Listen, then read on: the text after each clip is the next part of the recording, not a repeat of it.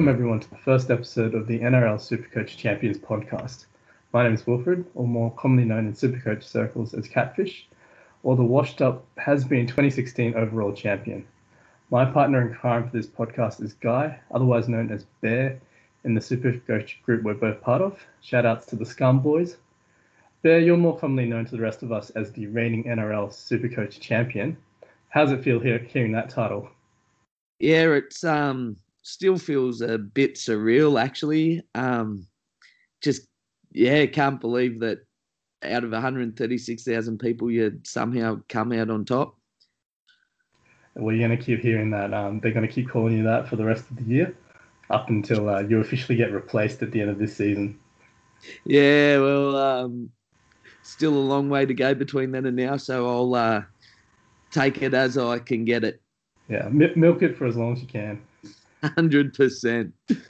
All right, so Bear, we're the two of us. We're obviously amateurs at this podcast thing, but um, we've decided that we're going to give this a go. Um, I guess if you look around, there's a there's a big lack of uh, podcasts, Supercoach podcasts featuring former winners or current winners out there. Can you think of any off the top of your head? Uh, no, not really. There's um, a lot of knowledgeable people out there, but um, I think we can add to what's already out there and uh, make something interesting for all the Supercoach fans out there. Yeah, well, I guess you know, arguably, we're the only NRL Supercoach podcast out there where the host can actually say we know what it takes to win the competition, uh, since we've actually been there and we've done that. Yeah, definitely.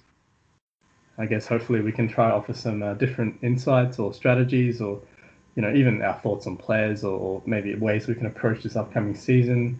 Uh, we'll, we'll, you know, share some of that uh, experience hopefully um, in the coming um, coming weeks. Hopefully, if we do more than one podcast.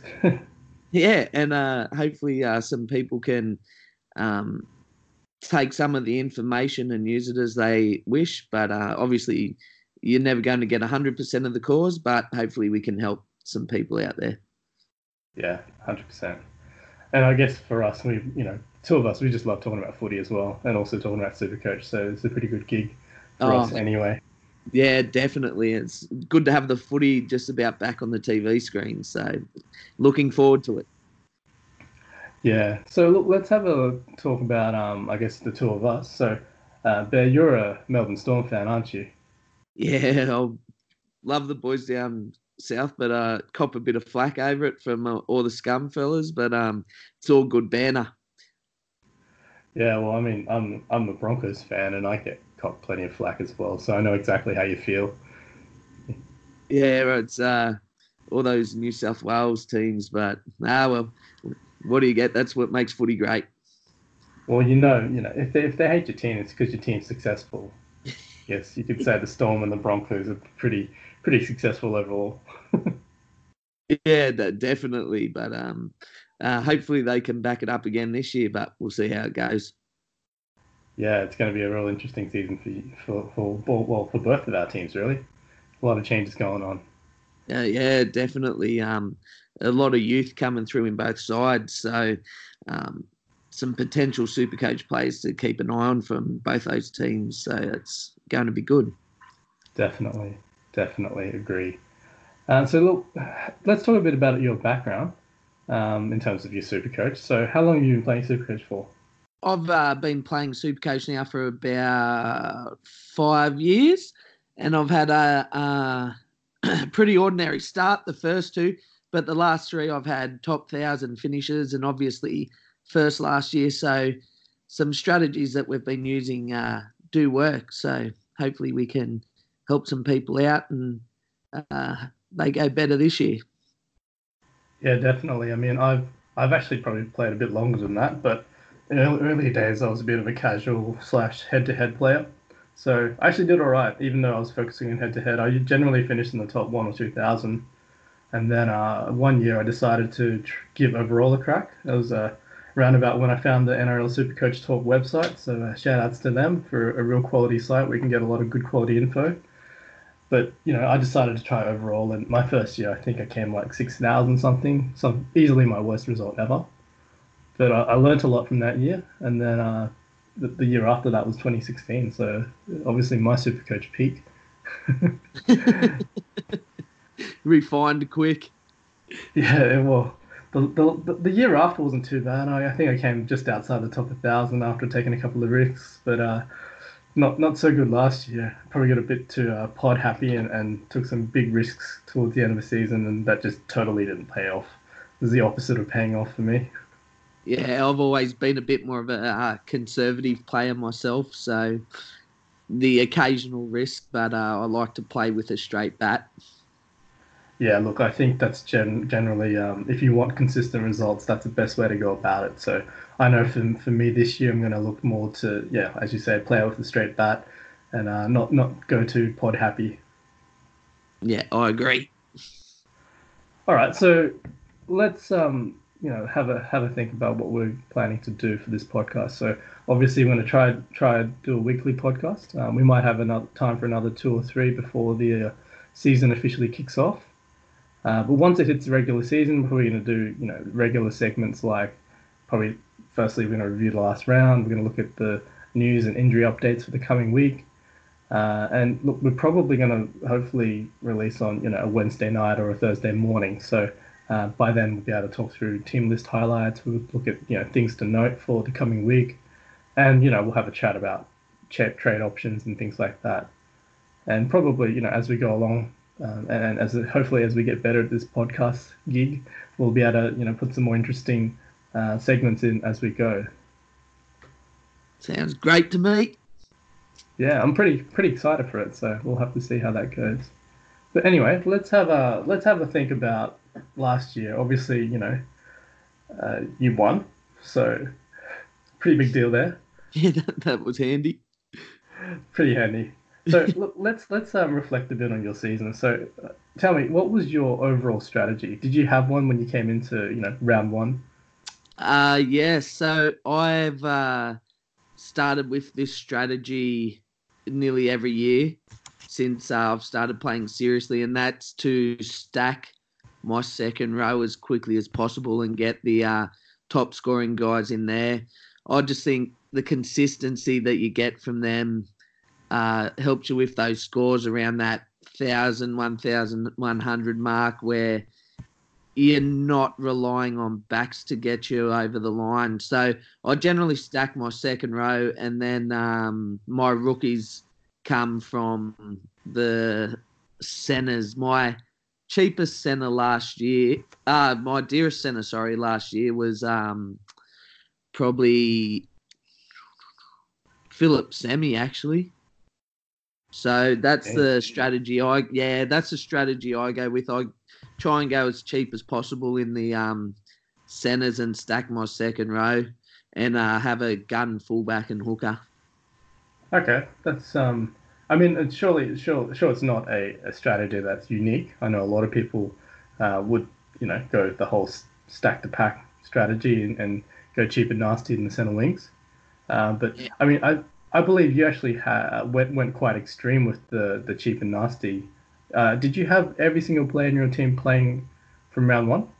Uh no. So I uh, took a chance on a few um, players outside of the teams named, uh, thinking that they'd get a run at some stage in the year. So generally, I'll uh, play maybe two guys that aren't named, and uh, that can always be for loop purposes or um, just around Origin. You you don't have to waste a trade to bring them in. But uh, I actually got lucky. I had um, oh, who was that? Sharks center busted his jaw in the second round. Just had a minute oh, blank. Katoa, Katoa, ah, yeah. Katoa, that's yeah, that's right. So he he went down early, and then I had another player who um, went down or was suspended. Off the top of my head, I can't remember, but I was left with um, three centers, and I was actually able to loop Turbo for 158 early. So that's handy. It's not it's not advisable, but uh, sometimes it pays off and you get a bit lucky like that. But yeah, I, I wouldn't go past two. Maybe stretch it to three, but I think that's a bit too dangerous. Two, I think, is a good number.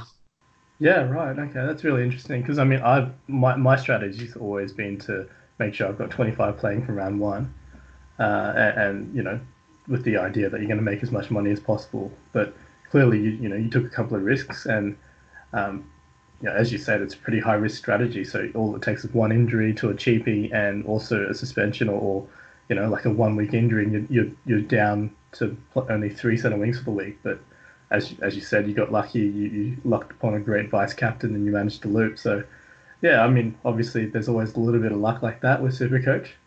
Yeah, I I agree, and uh, like I mean, I was also I think it was at that stage where Phillip Sami looked like a bust, and I was going to trade him out, but had to hold him, and um, that was the game he went off and scored 120 points or whatever he got as well. So there was a few uh, lucky moments, and obviously everyone has those uh, throughout Supercoach. But um, yeah, I I just think with the change to the Origin period, the buy period last year uh, getting as much cash as possible wasn't as necessary because you dropped down on that third on the middle buy, so everyone yeah, was off. Yeah. You didn't have to cover the three buy periods. So I I actually found that I still made a lot of money, and um, at, at it was hard at the end because I was struggling to pick which of the guns to play, and there was two or three weeks there. I was actually talking to you before it about who to play, and I made the wrong decision. So yeah, so sometimes it's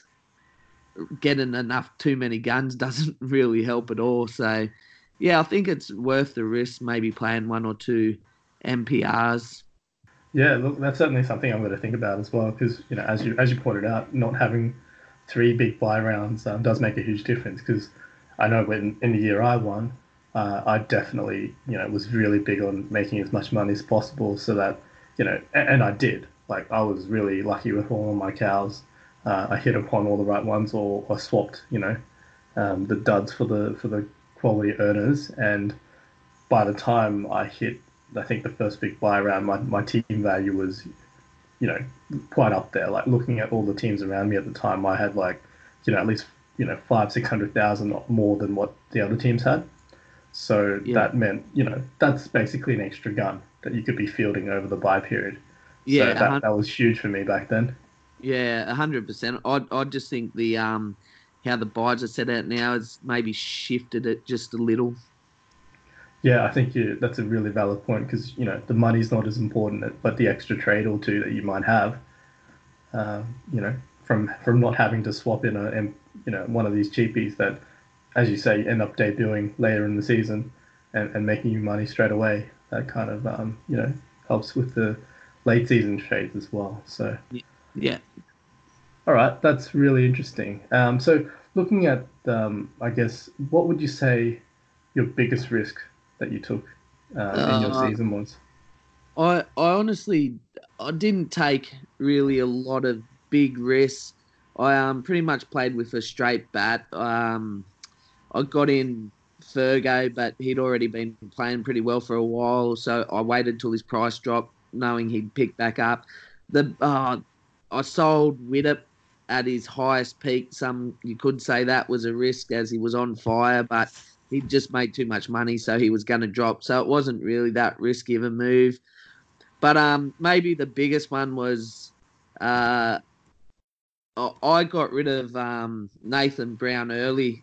He um, straight after his injury, and it was tweeted out, I think, by the NRL physio that it was a two-week injury, and the the club advised that it was only going to be two weeks. But um, I'd watched that game, and um, I could see he was busted. Like he couldn't even stand on his ankle when it was still warm. So I had a feeling that that wasn't going to be two weeks at all. So I, I sold him the week of his injury and brought in. Um, uh, what's his mate's name?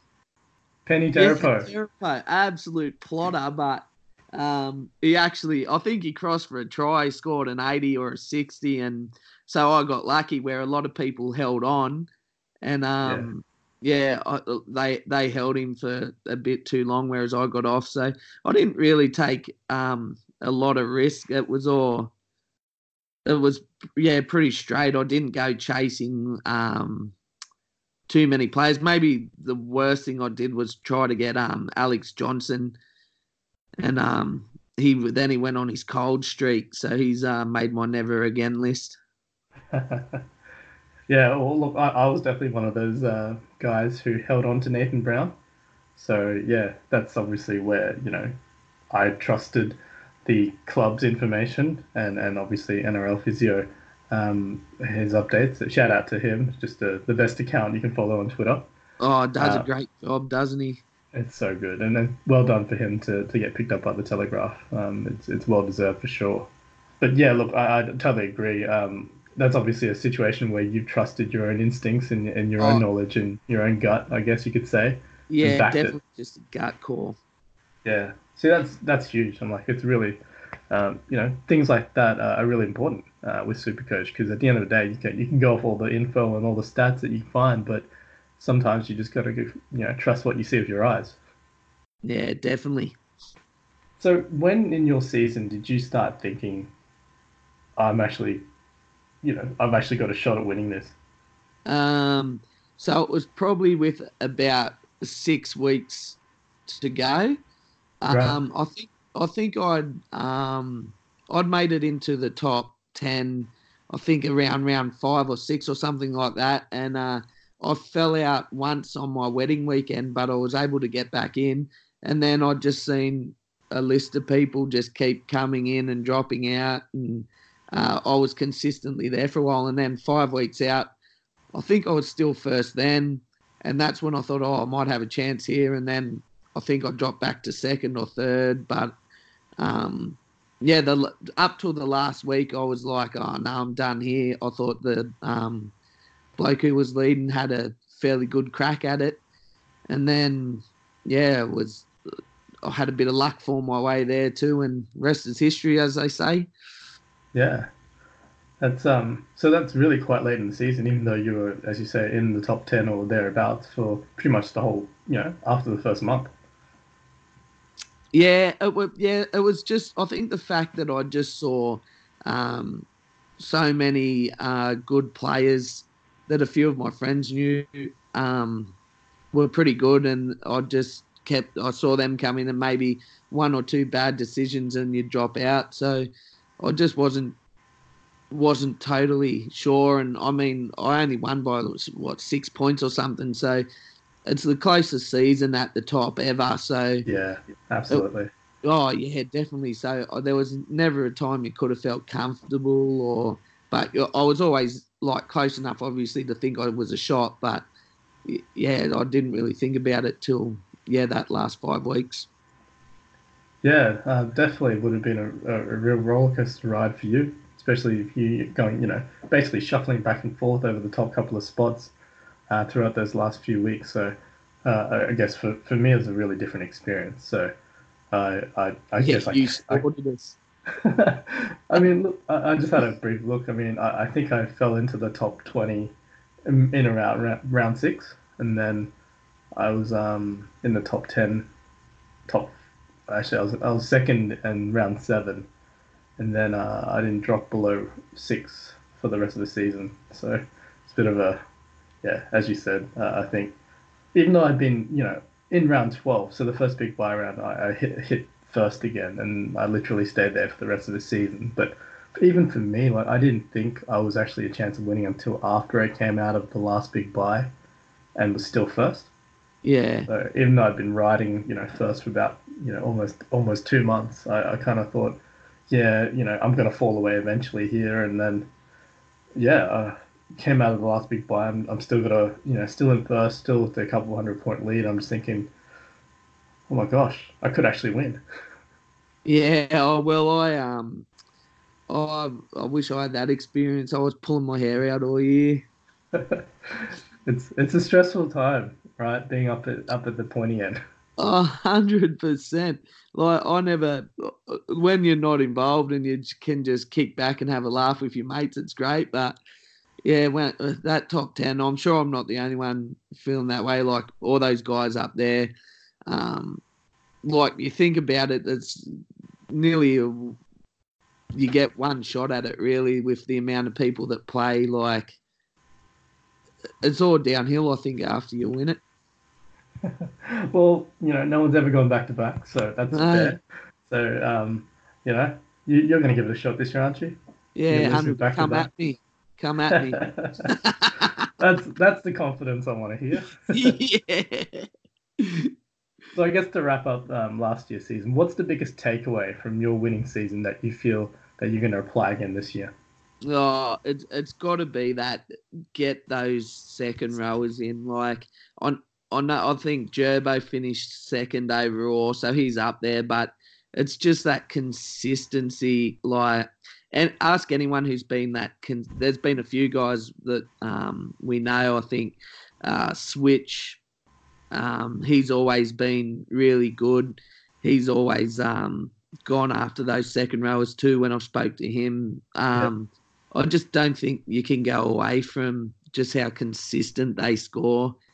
Um, yeah, that's not, really good advice. Yeah, and don't chase the um, don't ch- chase a big score if you see someone who's vice captained or captain um, a high scoring back for their first game. Don't go chasing it with like a scrub of a Sunday night game where you're just banking on a miracle from some center or winger. Just um, back yourself, and um, yeah, that's all, all you can really do. I think back your gut feeling and go for it. Yeah, I guess you know for you, given I think you, you captained Turbo for his 190 plus score, plus you nailed Widdop um, when he hit that absolute monster. Was it 170 something? Yeah, and so, I, I yeah. actually backed him off the bat. I didn't loop him that game either, so I'll take credit for that one. Yeah, um, sure. Back you yeah, I think oh, I got lucky, but I'm taking credit for that one. Um, I think I just think um, those those captaincy cores like that they can ruin you too. I I I copped a few Cam Smith sixties or whatever and missed out on um Cook, Cook's a few Cook's hundreds, but I averaged uh, 92 as a captain, which I think is pretty good. Um, incredible. oh yeah, yeah. I, I, think it saved me at the end, but um, yeah, you just that that I think that's a lot a, a lot of information now. Everyone has the same idea. You have a few um, separate pods and that, but I think the getting the captains right really separates it at the end as well. Yeah, it's really interesting because I know, like, you know, obviously people like jumping from captain to captain. They're chasing the hundred plus scores, and you know, in the year I won, I captained. You know, I switched captains as well as well, but I only, my my captain's average was only about seventy eight across the season. So, you know, nothing close to your ninety two or whatever it was. So, you know, when when I'm averaging seventy eight with my captain, there's something to say for maybe just leaving it on one player all yeah, season. Well, you know. Yeah, well, that, it's definitely something to think about. Yeah, I mean, if you, if you left it on Cook last year, you could have, you know, had a 77 average. Easily. Average.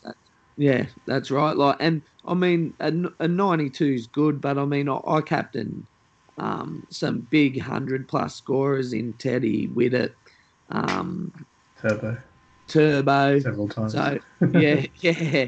So I also um, captained some absolute junk as well, and I think that's from switching around. So yeah, that you could argue that.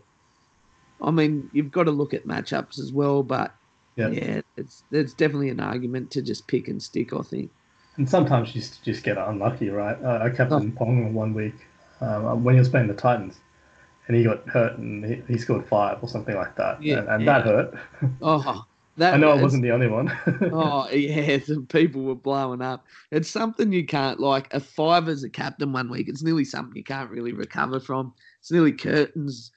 Yeah, it's pretty big. Um, I know in, in the year I won, I also captained um, Surges when he scored like twenty after he got hurt, something like oh, that. Yeah. But you know, I was lucky because pretty much everyone up the top did the same thing. We all went up to Surges as captain for that week. So we all um, we, we got hit with the same the same injury hit. yeah, like obviously, if it's a big captainship percentage, it's not as much as an, of an issue. But then, I mean, if you're chasing a pod five percent captain or something, that's when you're going to be in trouble. So again, like maybe it's not just picking and sticking with one captain, but maybe chasing those high percentage captains where you're not taking a big risk if a stray HIA or something comes your way. Yeah. It's really good advice. So you know, if, if it fails, you, you stay with the pack. If they fire, you stay with the pack. Either way, you, you know, it's a safe option. While hopefully the, the pods in your team can outperform, you know, the, the more common players, and, and you can move up the standings in that way. Yeah, definitely. It's exactly like playing footy. Like footy these days is all kick to the corners, tackle, and wait for the opposition to make a mistake. And you can approach Super Coach the same way, I think. Yeah, that's really good advice. I know with um, you know, at the end of the day, when I look back at my season, um, I generally, you know, when I tried to be too cute was when I screwed up and lost rankings or, or you know my lead dwindled or, or, or whatever. But when I just played a straight bat, I let the people chasing me make the mistakes. Yeah. I think um, you know the last couple of rounds, some people you know they, they tried to sit out you know absolute guns like Merrin and Cardi. You know they were both seventy plus average players. Um, to, to play pods like Bevan French and and you know guys like that who just you know it's like a hail mary shot. Uh, but you know then then Cardi scored like hundred anyway. So things like that, uh, I think yeah, really good advice. You just let the other people screw up, and, Yeah, and I mean- you can move up that way. Yeah, they they go, you're going to hit on like Bevan French or that Mitch Moses, that one breakout score. You hit on that, good luck. But like the pokies, you you you chase something that often, it's it's not going to pay off for you. That's fair, fair, fair, fair call there. All right, so let, look, look, let's um, look at 2019. Obviously, you know, we're um, we'll, we'll definitely talk more about that in coming podcasts. But let's let's just do a quick snapshot. Firstly, two, two or three guns that 100% are going to be in your team for round one. Well, this is going to knock a few people over that I don't have any of my left field pods in here. But uh, uh, I'm I'm thinking the three that I'm going to have. Um, I'll I'll leave it with my back rowers, and I'm going to have Gerbo, um, Crichton, and Jai Arrow. yeah, fair enough. Real, real good, solid picks there. Yeah, I mean, it, you'll always see the top scoring players change around, but um, Jake's been second two years in a row. That's a big effort. Um, Angus Crichton is. He had a down year attacking wise, but an edge back rower who works as hard as him going to the number one attacking team when he's already shown that he can um, break the line and has a nose for the try line. I- I- and people are saying it's a new team, but he's playing alongside a top five ever halfback. They're going to get it clicking straight away. And Jai Arrow, I think he scored like 70 or 80 in base in 60 minutes once. Like, that's just crazy. Can't see Yeah. how you can leave any of them out of his side. Yeah, look, really, really valid points. Um, for me, I've also got Angus and Jai. I actually don't have Jake in my team right now.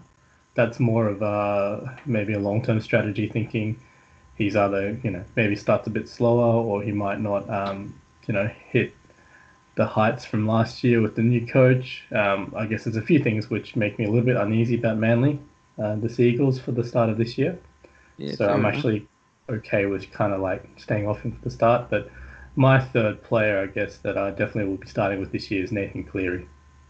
I just Yeah. think he's going to be the number one halfback, and he's you know he's very reasonably priced. And I think I'm, I'm just going to lock him in for this season. Yeah, he's he's in my team at the minute as well. I, I just think, yeah, I've just going back to strategy for um, the game too. I seem to fall on the side of the fence that you get the expensive players in where you can, just because it's easier to trade down than trade up. I've, I, Yeah. I've current, yeah, I've currently got um, Teddy and um, Turbo at fullback. And if Drinkwater plays, I'll just keep an eye on him. But I can run for two rounds, um, see which one of Turbo or Teddy will drop the most. And if Drinkwater looks like he's going to be a gun, you can trade down to him and have a heap of extra cash to upgrade to another a mid who's doing well, who's going to go up. I just think those. Um, I don't mind burning four trades in that early part of the season to get your team set. And the easiest way I've found to do that is to start expensive and um, trade back. Yeah, real good point. I mean, that's a it's not a strategy I'd run. Um, because yeah, I, I agree with um, burning four trades in the first two rounds for sure. Um, as, as you say, getting your team set for round three before the price changes kick in. But I always feel like I've got you know more pressing issues to deal with rather than sorting out, you know, trading down a turbo to someone else or something like that. So uh, I guess yeah, it'd be it'd be a real bold call if Drinkwater's named and you're not starting him. It'd be uh, really interesting because I mean, if, if he gets injured in a second game or something like that, you're you're already ahead. You're yeah. ahead of you know the, pretty much everyone who started Drinkwater, and that's going to yeah. be a huge percentage. So yeah, yeah see exactly. where you're coming from. And I mean, like, I I just think um, it's it's if you're going to put two or three mids or whatever in your team, I just think watching them for two rounds is um is better to get an idea of how they're going to go rather than trying to hit on them right from the start. I just find that suits me better. And I'm if I cop an injury and have to, to go somewhere else, then then you just have to weigh up whether it's better missing a mid or trying to trying to go without a player in that position for a while. But um, yeah, that's just how I play the game. Yeah, I think you know very valid strategies, and it's again, it just highlights how many different ways you can play this game. It's um, obviously you know more than one strategy can work. It's just a matter of finding what you're comfortable with and, and what you're more likely to, to follow as uh, as far as your gut calls will go. So we, we've we've played different in both ones, so there's not really a certain course you have to follow. Yeah, absolutely. All right, so maybe the last thing we'll look at today is just um, one or two players that you are 100% not going to have in your team for round one. Oh, yep. Bryce Cartwright is going nowhere in my team. don't hear about hey, it. Hey, he's going to start on the left edge. Oh, you hear that? Don't, don't want to. I mean, I spent the majority of last preseason saying Carty's done. He's he's got a P heart. He's it, oh, he's lost it mentally. He's whatever. And then he, all of a sudden, I've just seen the um, percentage ship owned and it swayed me and I've got on a biggest mistake I ever made in my life. So he's not going to start at the Titans. Like I'm not going to. And when he, oh, don't get me started. Garth Brennan, you never know what he's going to do. Oh, I mean, oh, the guy no. who, who apparently wants to play Michael Gordon ahead of AJ Brimson at fullback.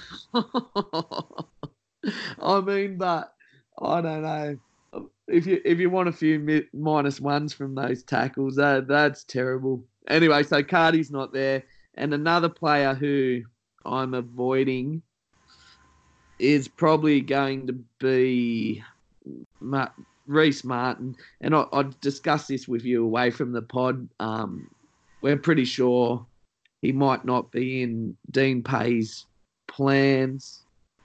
Um, he didn't really mention him after that Canberra trial, like you were saying. So uh, I think I'd rather take a punt on um, Kikau. Yeah, so they're two I'm staying away from, even though he'll get talked up. Uh, Reese Martin and Bryce Cartwright yeah. in my side.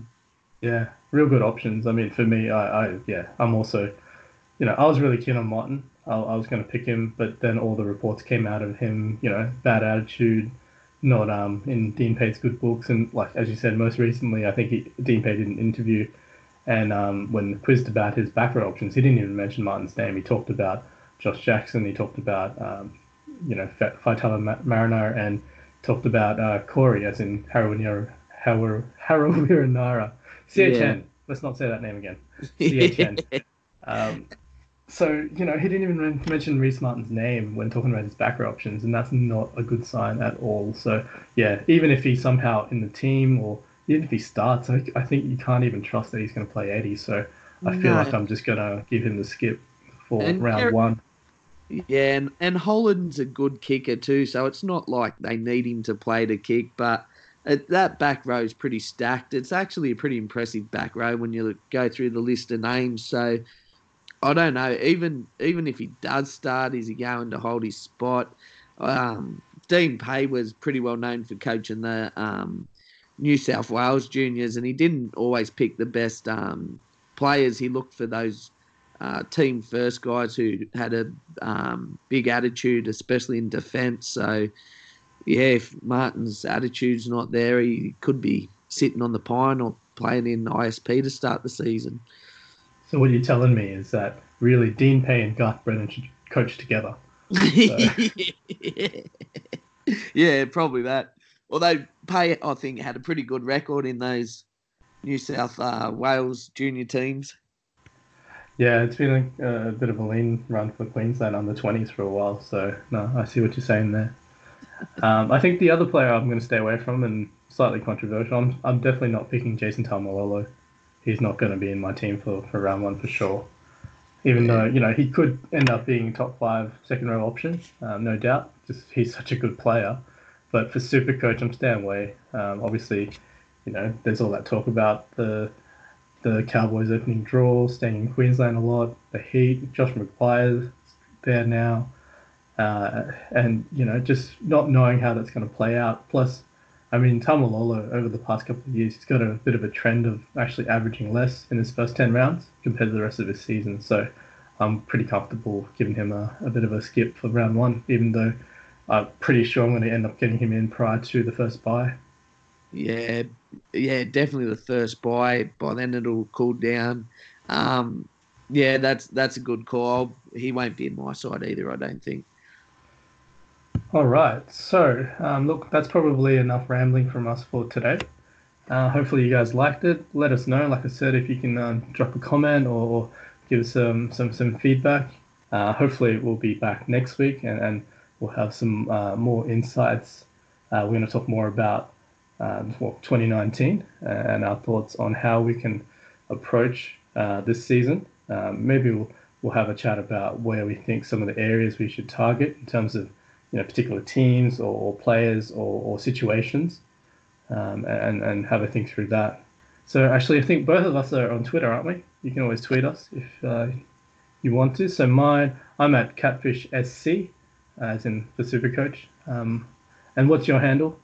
uh, at gfeeney10.